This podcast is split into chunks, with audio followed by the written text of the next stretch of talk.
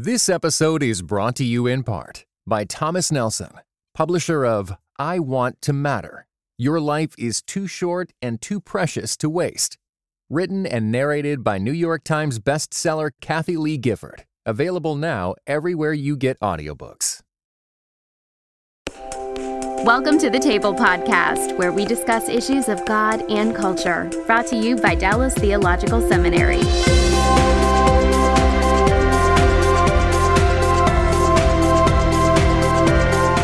Welcome to the table. We discuss issues of God and culture. I'm Darrell Bock, Executive Director for Cultural Engagement at the Hendricks Center at Dallas Theological Seminary. And our topic today is one of the sacraments or ordinances, we'll be talking about what that is, of the church, namely the Lord's Supper.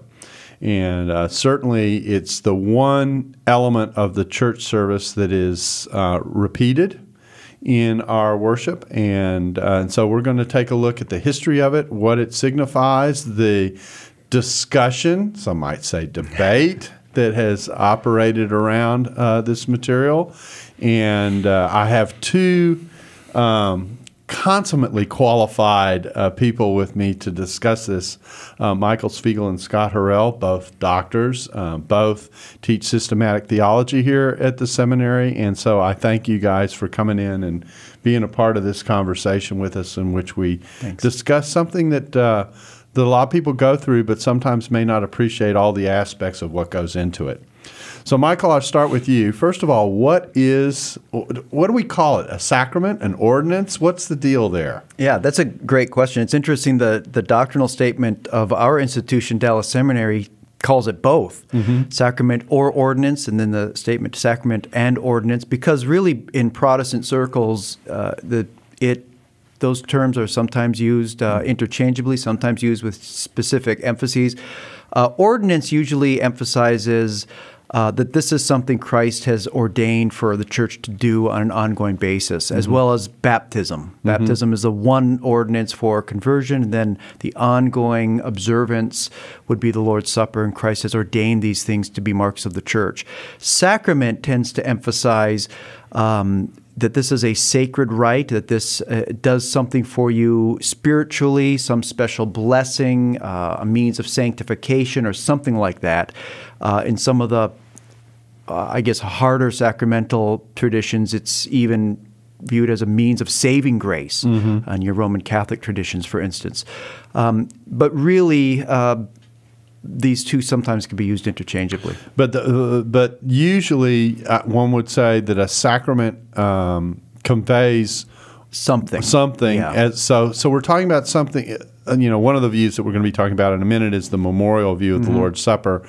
And if you have a memorial view of the Lord's Supper, you tend to call it an ordinance. That's right, and versus a sacrament because of the distinction that's going on there. Now, Scott, how is that in terms of introducing this in the distinction? Did we do okay? Well, I think you did fairly well, yes. Well, I think it's interesting that when you see the church pick up with baptism, which parallels the Old Testament circumcision, as one was brought into the covenantal family. And then, of course, the Sabbath was that ongoing regular reality of the Old Testament. So the Lord's Supper, now you have two new visible signs that distinguish the church, I would say, from Israel, but also distinguish the church in the world. These external realities that identify us as Christ's. There's an interesting phrase that comes in 1 Corinthians when the Lord's Supper is being discussed, and it ends after he's gone through the elements. It says, "You proclaim the Lord's death until he comes," which means that the Lord's Supper is a statement. It's actually a message. It's a proclamation. It's an affirmation, if I can say it that way. And I dare say that many people who think about the Lord's table probably don't think about the fact that they're making a statement when they engage in the worship of taking the elements.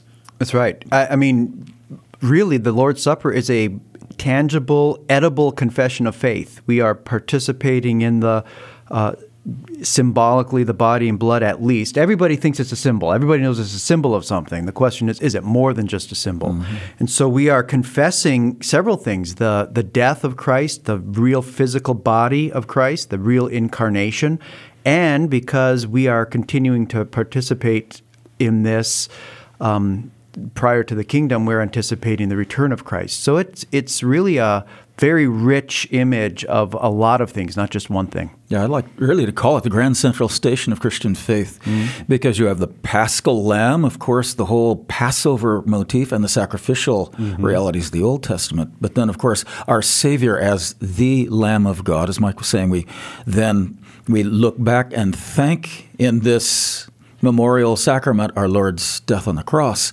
But in a way also, as I partake of the Lord's Supper again and again, I think, but as the Lord gave his life for me, so we are part of a body of Christ. Mm-hmm. And in a way, the body of Christ relives this life in some ways. There are martyrs in our day that are giving their lives literally for our Lord. And as I partake of the Lord's Supper, I should be willing to do that as well. But then it arcs into the future as well, mm-hmm. as we look at the Lord's return and his physical lordship as he eats and drinks again. We waited until that marriage supper of the Lamb with apparently real bread and the real cup. Now, I've heard the phrase used of this meal, and it's a way I kind of do like to think about this as a kind of covenant reaffirmation. Mm-hmm. I'm reaffirming the relationship that God has given me by his grace and the means by which he provided it. And in that, there's an affirmation, and it's not an individual affirmation. It's a corporate affirmation that we all make together mm-hmm. as we partake together of the table. What do you think of that way of thinking about things? Yeah, I use the exact same image that baptism is this rite of initiation into the covenant community where we become one member of this body, where we exercise gifts and mutually encourage and build up one another. And then the Lord's Supper is that covenant renewal, that reconsecration, where we together as one body are offering ourselves in consecration. And really, weekly, I believe originally it was a weekly reaffirmation of this baptismal pledge mm-hmm. to live this Christian life as a disciple. So we enter into our identification with the death of Christ. We reaffirm our role and participation in the covenant. I take it it's the covenant that the death establishes.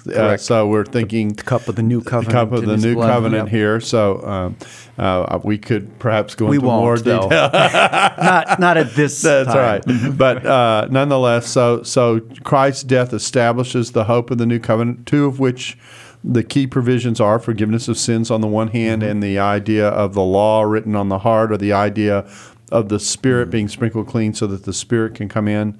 That kind of picture. So all that is at work. Now, that's a relatively simple summary and overview that we just went through to kind of orient people. But actually, fairly non-controversial up to this point. Exactly right. Mm-hmm. Now we're going to shift gears and talk about the history of the way this has been viewed. And I'm going to use phrases like, one of the things of theology is that you need a translator to do theology, right? Because we use all these terms that only theologians use, and sometimes not even in their spare time. And then everyone else goes, what in the world does that stuff mean? So we've got transubstantiation, consubstantiation. We've got this whole spectrum of things. So let's just start with our terms, and then we'll talk our way through kind of what the conversations have been. So transubstantiation, the position of what segment of church history, and then what's going on with that idea. Scott, I'll let you. Sure. Transubstantiation is the official statement of Roman Catholicism, and in many respects also Eastern Orthodoxy. That is that you have as you partake of the Lord's Supper, you have the bread, typically unleavened bread, and you have the wine. And yet, while visibly that is bread and the cup, the wine, yet that becomes, in a miraculous way, the actual flesh and blood of our Savior. So it is transferred into or trans. What's the word I want to say there? Help me out. Yeah. But it's made into. Reconfigured. It becomes even as you eat bread and drink wine. it becomes the Lord's flesh and blood. Mm-hmm. And there's some strong scriptures that would point that way. You're thinking about John 6. And John 6. You want me to read it right now? Yeah, well, you can if you want. Yes. Sure, we're into scripture reading. That'll work. As we'll, this is the famous Net Bible. I'm not sure who wrote it. That's exactly right. Yeah, but it catches everything.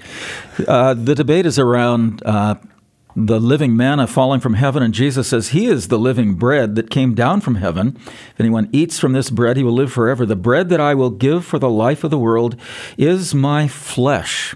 And they begin to react very strongly, and Jesus pushes it even further, doesn't he? Mm-hmm. I tell you the solemn truth, unless you eat the flesh of the Son of Man and drink his blood, you have no life in yourselves.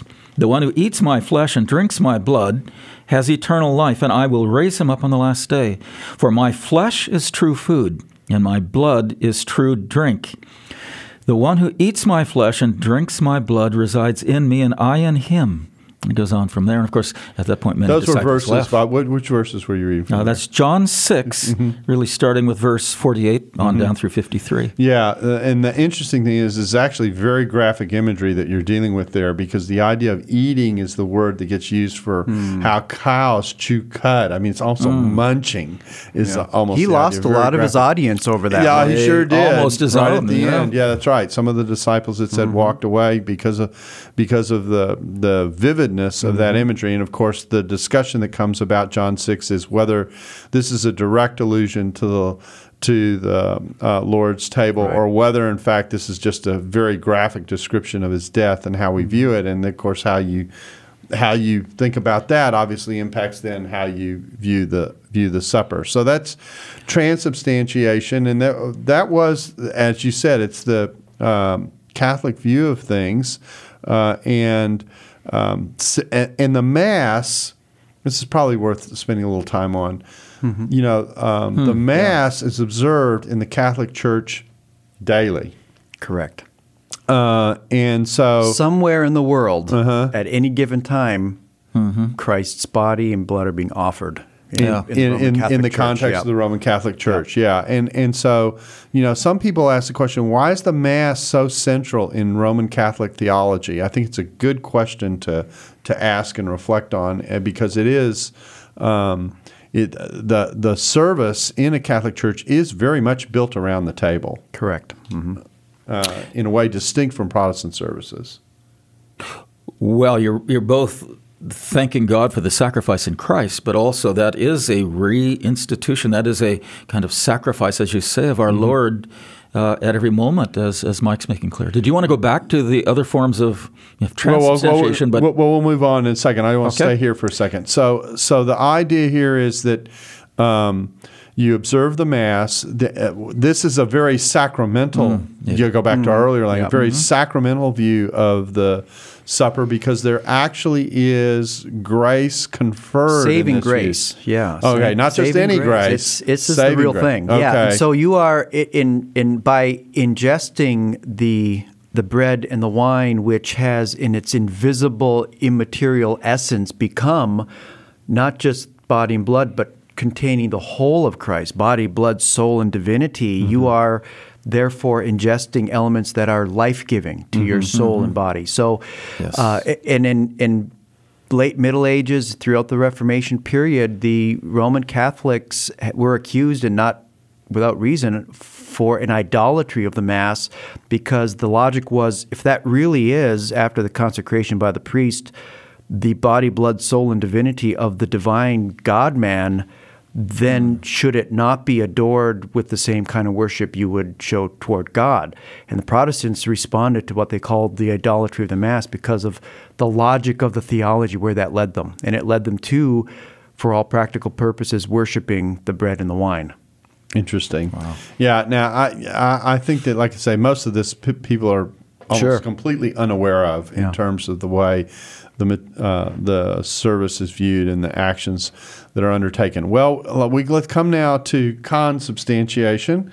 Okay, same set of questions. Who's associated with this view, and why did it emerge? And now we're probably in a mode where we're not only having to deal with why did it emerge, but what is it reacting to?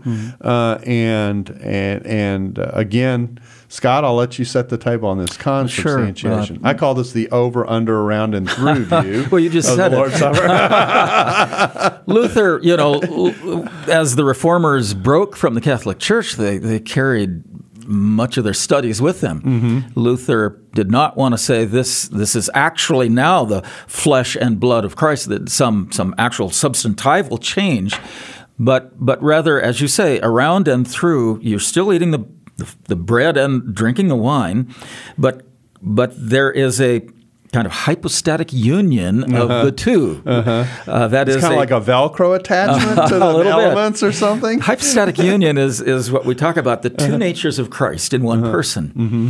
And so as in Christ himself, the divine subsumes the human, the two are living together in the one person of our Lord Jesus. So in the bread and the wine, there is the presence of the Lord that infuses or encapsulates, how can we put it, in and around, as you say, the actual substance. Means the substance is with the elements, as opposed to the elements being transformed. One image that is used is an iron in the fire, where Luther will say, you know, you put an iron in the fire and it starts to glow red. Well, the iron hasn't changed its substance, but it has taken on the character of the fire.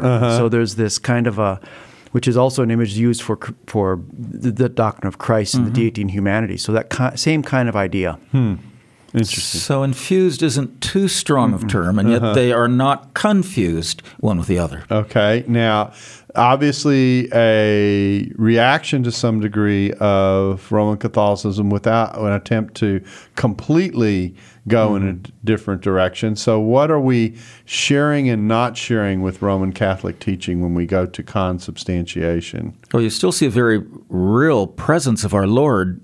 That's not strong enough in the elements themselves. But you're stepping away from the idolatry, as Mike has put it. You're stepping away from this miraculous transformation of these elements into real flesh and blood. That would be the theme of transubstantiation. So con is close, you're stepping away, but you're not stepping away very far. Okay, and so is there still a sacramental view of what's taking place? Oh, of course, absolutely. There is the transmission of a saving grace, though that by faith within Lutheranism, that is transmitted to the believer as he partakes of that Lord's Supper. Okay, so there's something happening at the meal as well. Oh, absolutely. Yeah, okay. So now I guess the next thing to do, and I know that there are more than these, but these are certainly the big three. We've got Zwingli. I'll go ahead and introduce the figure here, and what is sometimes called the memorial view. I don't know if that's actually an accurate reflection of what he taught. But so let's talk about we're dealing with a spectrum here, and I guess as we move down the spectrum, we're becoming less sacramental, if I can say it that way. So Zwingli's view, obviously another Protestant view, but certainly different than Luther. How did Zwingli view the Lord's Supper? And Mike, I think I'll let you handle this. Yeah, Zwingli was probably reacting even more definitely against a Roman Catholic transubstantiation view. And so he took the bread and the wine as symbols. They did not contain or become the physical, actual body and blood of Christ. He made a strong case that would be a theological problem, because it would mean that the physical human nature of Christ had taken on characters of divinity and could be everywhere present. And he said that would be a problem because Christ is bodily at the right hand of the Father. And so he said it is a consecrated symbol. It becomes a holy thing for the purposes of our participation of the meal. And with that came this idea that it isn't doing anything in any automatic sense. You're not partaking of anything that is giving you blessing automatically. It is really a sermon without words, in a sense. It is communicating something in a memorial or a reverential kind of sense. So it's much more of something going on in your mind and your heart than what's going on the actual table. Now, it does strike me that this is a very almost personalized look at the table, and we lose or we risk losing a little bit of the corporate feel of the event in thinking about it. I mean, when I hear the word memorial, and maybe this is reacting more to the English word, I'm thinking about this being primarily a reflective exercise of one kind or another. It's meditative, it's reflective, it's devotional. Although he doesn't go really far, he doesn't take it out of the context of the community, but it really depends on the individual's reflection and faith in response to that. Yeah, and so you not only do you lose the sacramental dimensions that the other views have that are not so much a part of this, but also there is, I almost think the proclamation side of it gets underemphasized, if I can say it that way, because it becomes this more privatized experience almost. Yeah. Is that fair? Yeah. When you read Zwingli himself, he goes out of his way to show that he's not dismissing the significance of the Lord's Supper. Mm-hmm. 10 things that this still is doing, Yeah. I think in what becomes the tradition of the memorial view, that's where you go. Mm-hmm. It sets you off. The boat starts to drift pretty soon. In my tradition, I'm in a free church tradition. Mm-hmm. I've heard more setups explaining what everything that the Lord's Supper doesn't do, and by the time you get to the end of that, you're wondering why you're even doing it. It's kind of like those commercials for drugs that say, take this drug, and then there's 45 seconds of, this may kill you by the time it's all done, so you're more than welcome to have it. Exactly. So. This episode is brought to you in part by Thomas Nelson, publisher of 9 Lives and Counting, A Bounty Hunter's Journey to Faith, Hope, and Redemption, written by Dwayne "Dog the Bounty Hunter" Chapman. 9 Lives and Counting not only offers a fresh perspective on well-known life events, but also ventures into behind-the-scenes territory and backstories never shared publicly. 9 Lives and Counting is available everywhere audiobooks are sold. Visit thomasnelson.com/audio to learn more. Yeah, it's always. I mean, I grew up in a tradition in which this was the dominant view, and was my kind of my initial take on the supper. And in all honesty, it struck me as time has gone on and as I've read the scripture and reflected on it that it doesn't. I have the feeling it doesn't quite say enough. Mm-hmm. It tells us what it doesn't do, but it doesn't really start asking constructively what it. Why are we doing this? What does it do? How are we supposed to do it? What benefit do we get from this? And what are we saying with it? And of course, sometimes in some services, the Lord's Supper ends up being like a tag on to the main service. And so you feel like, this is the appendix. Yeah. And so we've gone from a very different place versus the Roman Catholic Mass where it's central, and we've come to this odd place where we're kind of in the, it's a nice thing to do, and we're asked to do it, but Don't ask too much more. And historically, it feels like a pendulum swing, right? The Roman Catholics were taking it too far in this direction, and we swing a little bit too far. Yeah, and this was a big deal in the history of the church. It was. It split Martin Luther and Zwingli from having a unified Reformation. Now, there's a very famous incident that took place in the history of the Reformation, known as the Marburg Colloquy. And I'll try and set this up, but I'm setting this up as a non-church historian, so if I botch it, just let me know. But my understanding is that the colloquy was a meeting of Luther and Zwingli. There was a list of 15 issues that they were supposed to discuss. Don't ask me to name what the 15 are. And they pretty much negotiated their ways pretty successfully through most of the list. And then they came to Lord's Supper.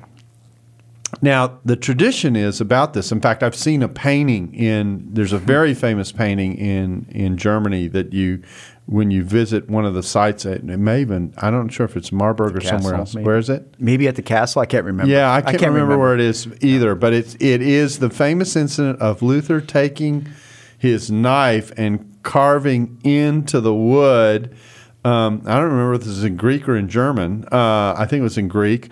We'll keep it that way. New Testament people will like Latin, that version. Something, right? Yeah, Latin, or, who knows? Yeah. Yeah. The words, this is my body. And saying, until you can tell me this doesn't mean what it says, we can't agree. So obviously there's something behind all that. Mm-hmm. What's going on? Yeah, like we said earlier, Martin Luther held that when Jesus said, "This is my body," that bread and wine really did contain the body and blood of Christ. And so you were literally ingesting Christ's body and blood. So he shared that view with the Roman Catholic position, with some differences that we mentioned before, whereas the other member at the table was Zwingli, who we saw was a total opposite. This is Christ's body and blood are not actually present. It is a figure of his body and blood. And so they could not see eye to eye on that. They both accused each other of heresies regarding Christ.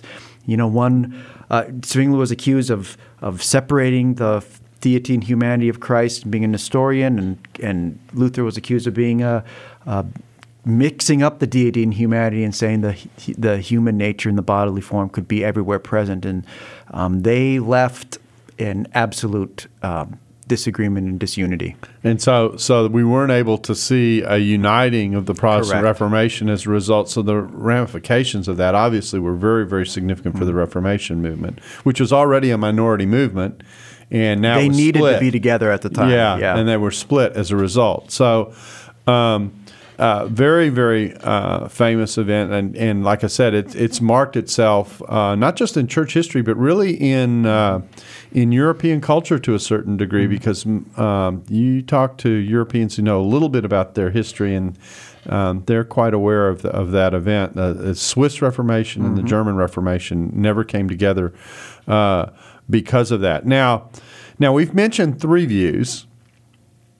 Now those aren't the only views. There's one view that we haven't put out on the table yet, and that is the Reformed view of the Last Supper. So, you know, how did Calvin walk into this conversation? Yeah, now Calvin is coming about a half a generation. He wasn't one of the original reformers, so he already had the debate in the background. And, right. And in many ways, his position became a mediating position between Luther and Zwingli. And so Calvin agreed with Zwingli that this was not physically present in the bread and wine, the body and blood of Christ. He saw that it would be a Christological problem. But he also said this isn't a mere empty symbol. This isn't doing nothing. This isn't just a memorial. This isn't just dependent on what we think of it. Christ is, he would say, present at the observance of the supper in a unique and life-giving way, in a way that brings blessing. But I like to think of it more in terms of Christ is present in the same way he was present at the Last Supper, as the host of the supper. And by dining with Christ, you are participating in the blessing and partaking of him and communing with him. And he says, he has this interesting line in his Institutes, Book 4, where he says, we are, in a sense, ushered into the presence of Christ by the means of the Spirit who can transcend space. And so it's sometimes called the real spiritual presence, but that's a little bit of misleading. It's really the real presence of Christ at the table with us by means of the Spirit. And so he is the host of the meal, and we are communing with him. So would a description of this as a mystical meal be accurate? In a sense, yeah. He is saying we are mystically but truly fellowshipping with Christ. And in that sense, the bread and wine become symbolically, sacramentally, or consecratedly, just as a man and woman are pronounced husband and wife and really become husband and wife, though nothing has really changed with them. They've been consecrated as such.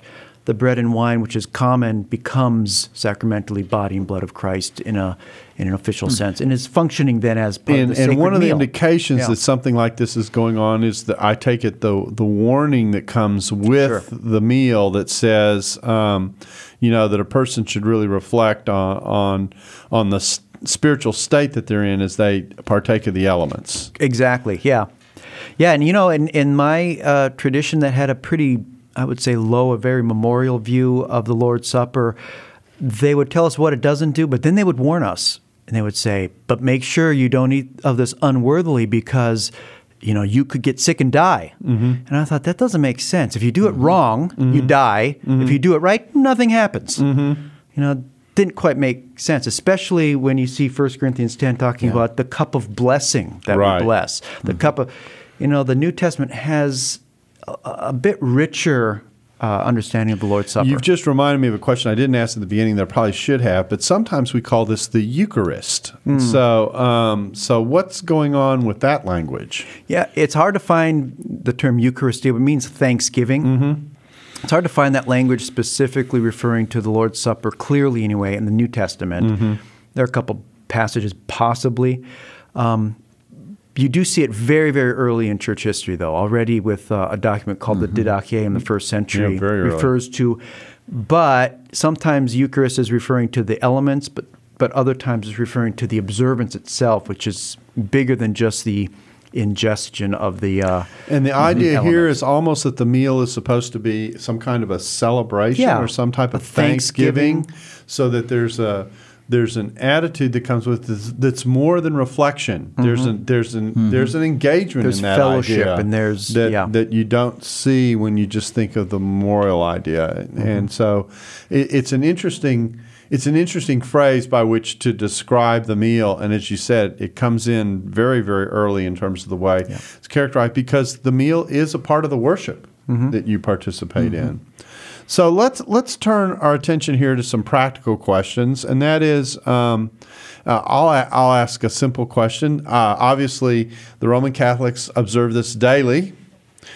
Protestants observe this. It depends on who you are, where you are, and when. Yeah, I mean, at the church that I'm in, it has Brethren roots, so it's weekly for us. Mm-hmm.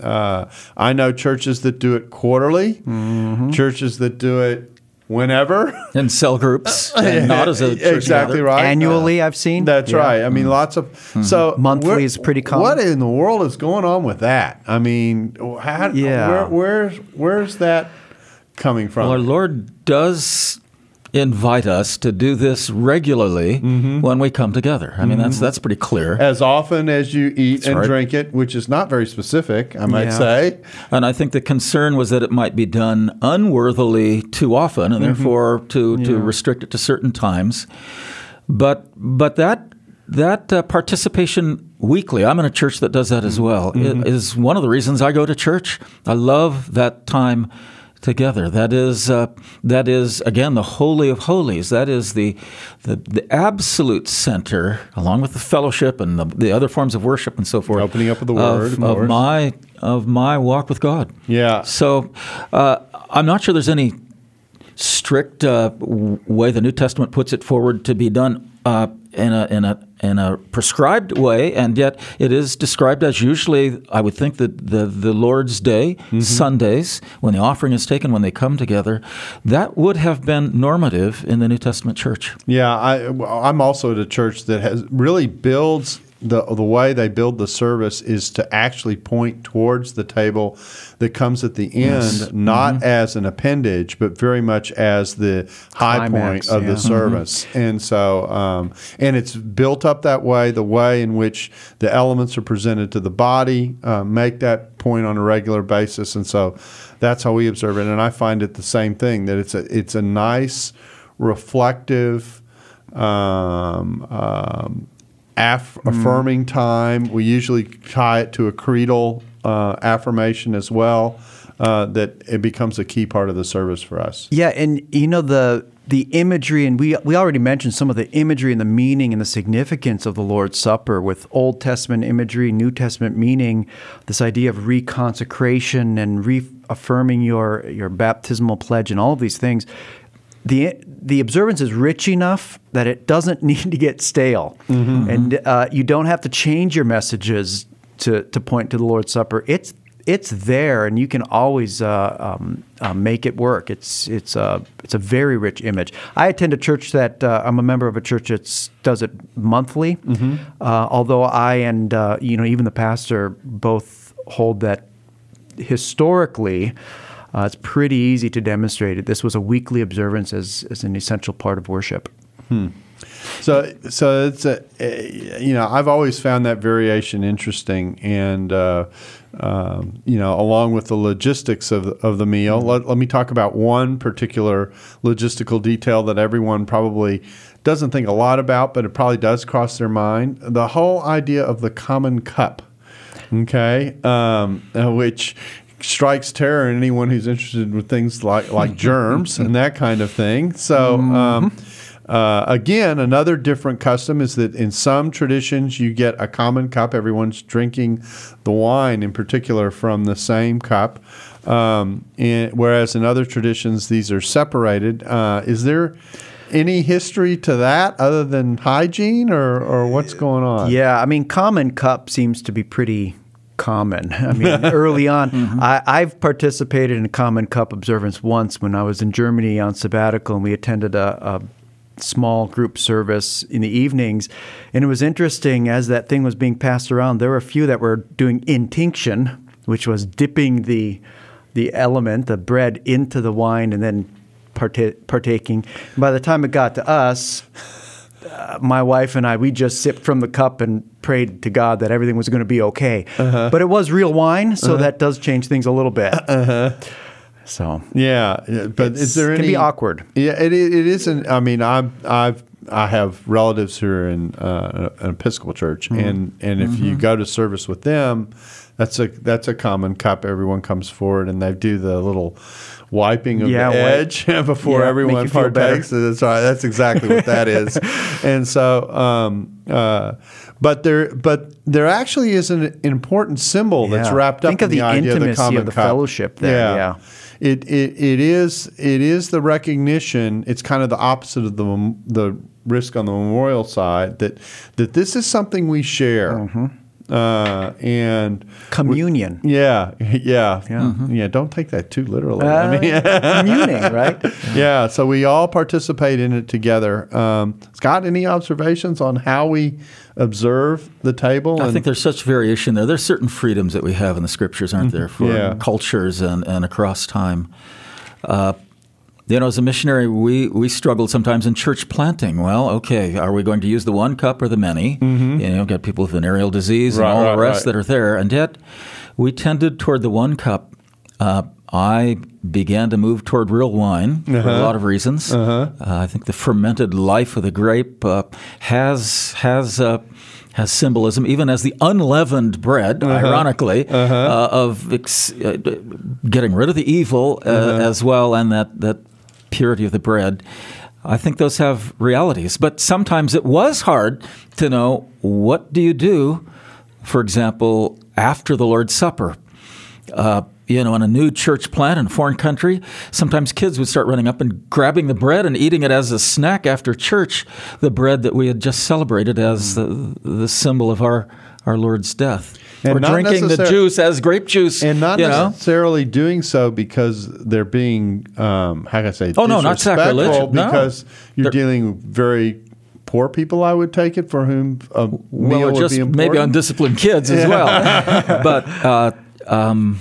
there is a question, what do you do? For many traditions, they put the wine back into the bottles. Mm-hmm. In a few cases, they sit behind the pulpit and drink it. And the bread as well.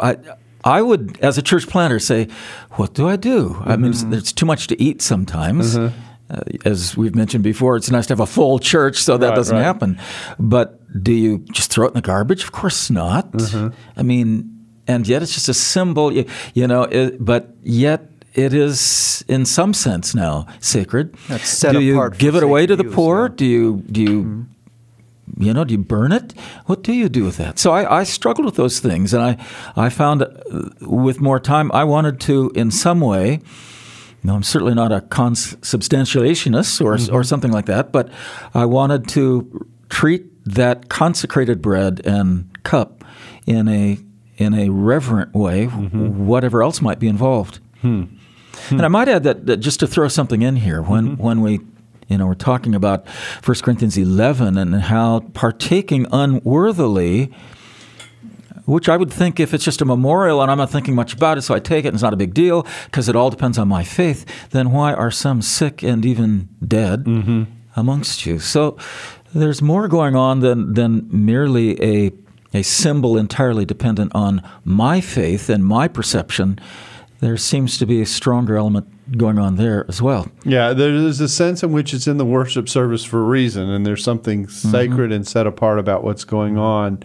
Figuring out where that is on the spectrum and how that exactly works is obviously something the church has been talking about for a long time and to some degree in some certain circumstances debating.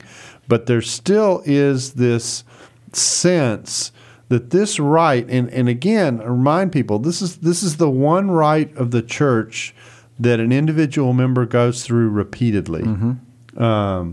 The opening of the Word, obviously, is something that we do repeatedly. We sing hymns repeatedly, but this is the one commanded thing that Christ tells us to do to remind us, I think, how central Christ's sacrifice is, to point us to the grace of God, that we're at the table not because of anything that we have done, but because of what He has done. Those kinds of ideas, and I think it's also a part to, and this is another element of the application, to get us to remind us that we are not entitled to the blessings that we receive from God. That God purchased those privileges for us at great cost and sacrifice. And sometimes I think we, in the West in particular, tend to think about our entitlements. And that actually gets in the way of our spirituality. And the meal is a wonderful reminder of the fact that it's His shed blood that brings us into fellowship with God. And it's something you receive as well. You are receiving it from those who have prayed over it and have passed it around. You're receiving it together. It's also the one thing we do in church that involves simultaneously all of the senses. You know, you're tasting, you're touching, you're smelling, you're hearing, you are whatever you're doing, smelling, I don't know. But all of these things are, you're involved fully in this observance. And you are, again, consecrating. You're supposed to be consecrating yourself. You're supposed to be reconciling with one another. Okay, now consecrating yourself is another one of these phrases that we might throw in, but what exactly does that mean? Yeah, you know, many of the early church associated the coming to the table with Romans 12 and offering your bodies as living sacrifices. Augustine said that, you know, the body of Christ that we offer at the altar is we as the body offering ourselves in consecration weekly to reaffirm, going back to this idea of reaffirming our commitment to discipleship and to the Christian life and to one another. And so it's in that sense, it is actually accomplishing something, reconciliation within the body, as well as a continued consecrating or rededicating our lives to Him. So in a sense, there's in the early church, there was an altar call every week at the end of the service. It was a table call to but it was an altar call not to come to faith, but an altar call to reaffirm and reflect your faith. Exactly. You know, I think in all this too, complementing that, as we look at the soteriology of heaven, there we see the Lamb over and over again. So the marriage supper of the Lamb, of course, speaks to that in Revelation 19, what Jesus anticipated in offering this. But you look at Revelation chapter 5, and to the Lamb, you're worthy to take the scroll, to open its seals, because you were killed, and at the cost of your own blood, you've purchased for God persons from every tribe, language, people, and nation. The Lord's Supper certainly arcs into the future, doesn't it? It's our hope. And so as we consecrate now, this is the Lamb, 27, 28 times in the book of Revelation. Jesus is the Lamb. That becomes His title.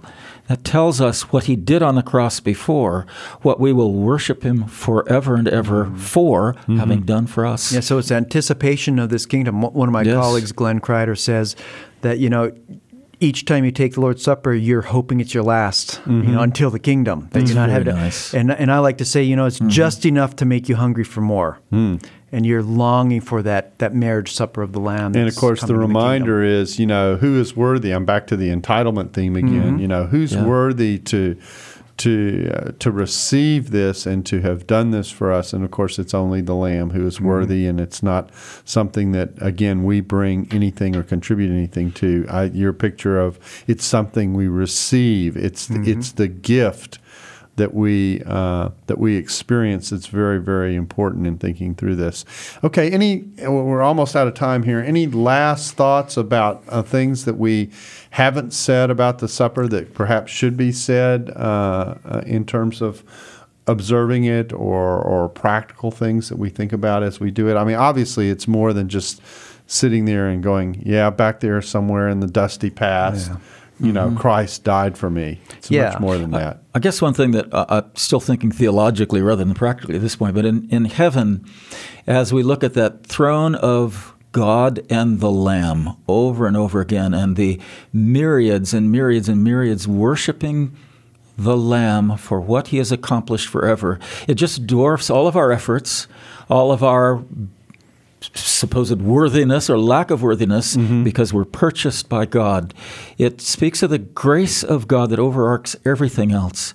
Our simple faith in trusting the Lord, symbolized in that taking of the Lord's table, has eternal effect. It's just overwhelming to me sometimes. Yeah. And that's why I like the word Eucharist, because it is the sense of thanksgiving. It does engender in the reminder, in the reflection, in the participation, in the covenant affirmation, a gratitude that we're supposed to have that a great debt has been paid on our behalf, something we could not have paid for and taken care of on our own. Michael, any final thoughts? Yeah, I would say, even though I hold that the bread and wine are symbols of Christ's body and blood, that they aren't empty symbols. They're accomplishing something. They have rich meaning that we really need to retrieve in our worship services. Well, I want to thank you for coming in and talking about the Lord's table with us. This is a rite that people regularly go through in the service that they think somewhat about, but perhaps not enough. And to have a sense of the history and what's gone into it is an important thing. And to be moved to reflect on the goodness, grace, and kindness of God is something that's worth the time. Amen. So we thank you for being a part of the table, and we look forward to having you back with us again soon. Thanks for listening to the Table Podcast. For more podcasts like this one, visit dts.edu/thetable. Dallas Theological Seminary. Teach truth, love well.